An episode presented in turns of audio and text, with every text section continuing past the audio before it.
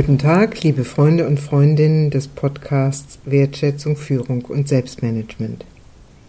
Das Thema der heutigen Sitzung ist die Wertschätzung von anderen. Und ich beginne mit einer ausdrücklichen Entschuldigung, denn Sie haben lange auf diese neue Sendung warten müssen. Als ich begriffen habe, dass darin ein Mangel an Wertschätzung von Ihnen steckt, habe ich mich aufgerafft und so bin ich heute da und möchte Ihnen meine Gedanken präsentieren. Wertschätzung von anderen ist heute wichtiger denn je. Warum? Es gibt eine Reihe von Trends und Herausforderungen, die mir in diesem Punkt in den Sinn kommen. Das eine ist die Globalisierung. Die Globalisierung mit den Telekommunikationsnetzen, den Bewegungen der Arbeitskräfte rund um den Globus führt zu einer immer größeren Begegnung mit dem Fremden. Das gilt sowohl für die Arbeitswelt, das gilt aber auch für den privaten Alltag. Wir stoßen auf Menschen, die in ganz anderen Kulturen groß geworden sind, die andere Vorlieben haben, andere Vorstellungen haben von dem, was gut und richtig ist.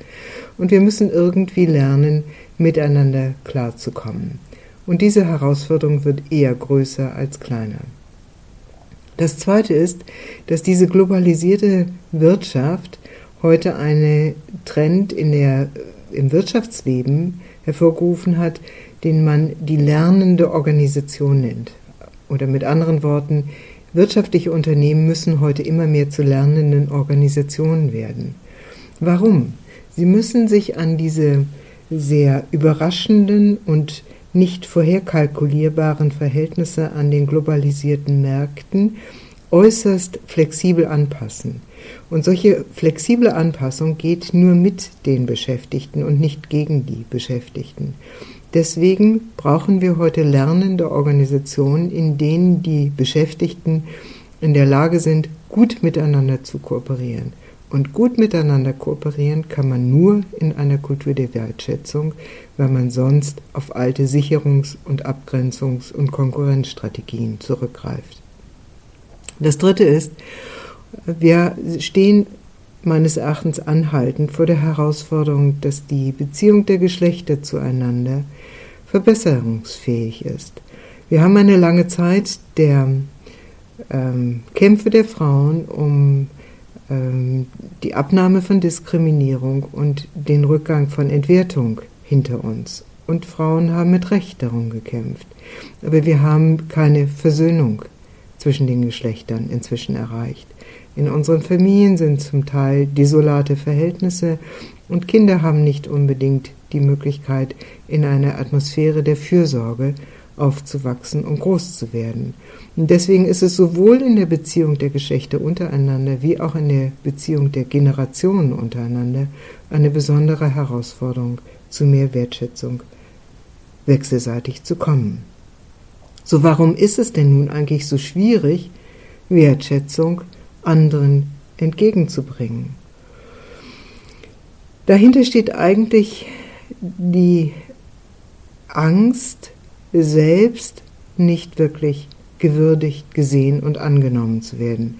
Mit anderen Worten, wir sind bei der Frage der Wertschätzung von anderen immer mit unseren eigenen Unsicherheiten und Ängsten konfrontiert. Und ärgerlicherweise gibt es einen zutiefst menschlichen Weg, mit dieser Angst und Unsicherheit fertig zu werden, nämlich indem wir andere abwerten, meinen wir uns selbst stabilisieren und aufwerten zu können. Aber das hilft letztlich weder uns selbst noch den anderen. Also dann, wenn wir uns selbst unsicher und entwertet fühlen, müssen wir eigentlich genau das Gegenteil machen, statt andere abzuwerten, sollten wir ihnen das entgegenbringen, was wir selbst vermissen, nämlich Wertschätzung. Und probieren Sie es nur einmal aus in Ihrem privaten Alltag oder in Ihrem beruflichen Alltag.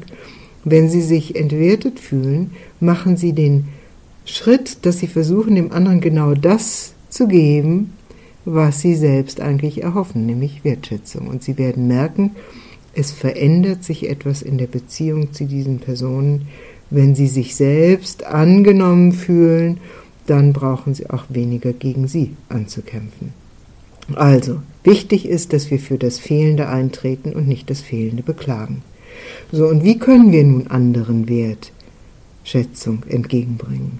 Das erste ist einmal, dass wir ihren Wert überhaupt erkennen, annehmen, wahrnehmen und das zeigen und äußern, indem wir hinhören, statt sie zu unterbrechen. Hinhören, aufmerksam sind, ganz präsent, ganz da sind. Nicht weghören, nicht mit dem Handy spielen, nicht auf allen Hochzeiten gleichzeitig tanzen, sondern durch Hinhören Wertschätzung entgegenbringen, Männer wie Frauen. Das Zweite ist, dass wir in anderen Menschen ihre Fähigkeiten und Potenziale sehen, also Vertrauen in ihre Fähigkeiten entwickeln. Und wenn wir dieses tun, dann geschieht etwas ganz Interessantes. Wenn wir anderen Menschen vertrauen, dass sie etwas leisten, dann spornen wir diese Menschen zur Leistung an. Und diese fühlen sich gut, weil sie sich selbst in ihren Fähigkeiten zeigen und beweisen können. Kinder, die diese Chance haben, fühlen sich wohl, weil sie ihre Kräfte wachsen fühlen. Aber keineswegs nur Kinder, auch Erwachsene im Berufsleben.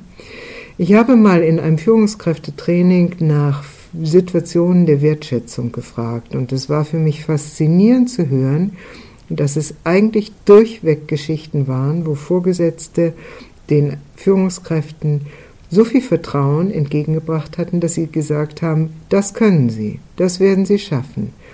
Und auch geglaubt haben, dass diese Menschen eigene Wege finden, wie sie diese Herausforderung stemmen können. Und indem sie sie stemmten, fühlten sie sich wertgeschätzt.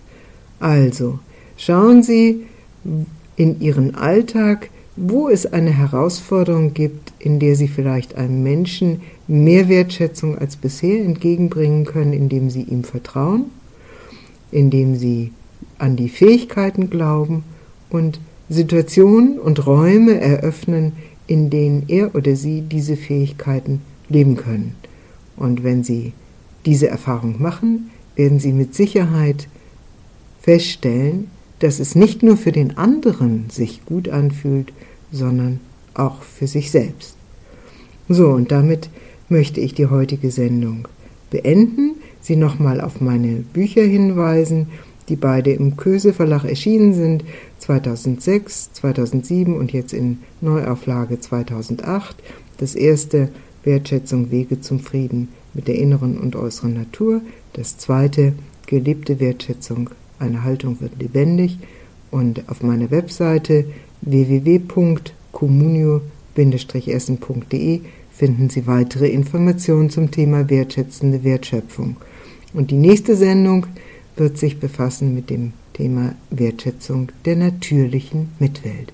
Vielen Dank und auf Wiederhören.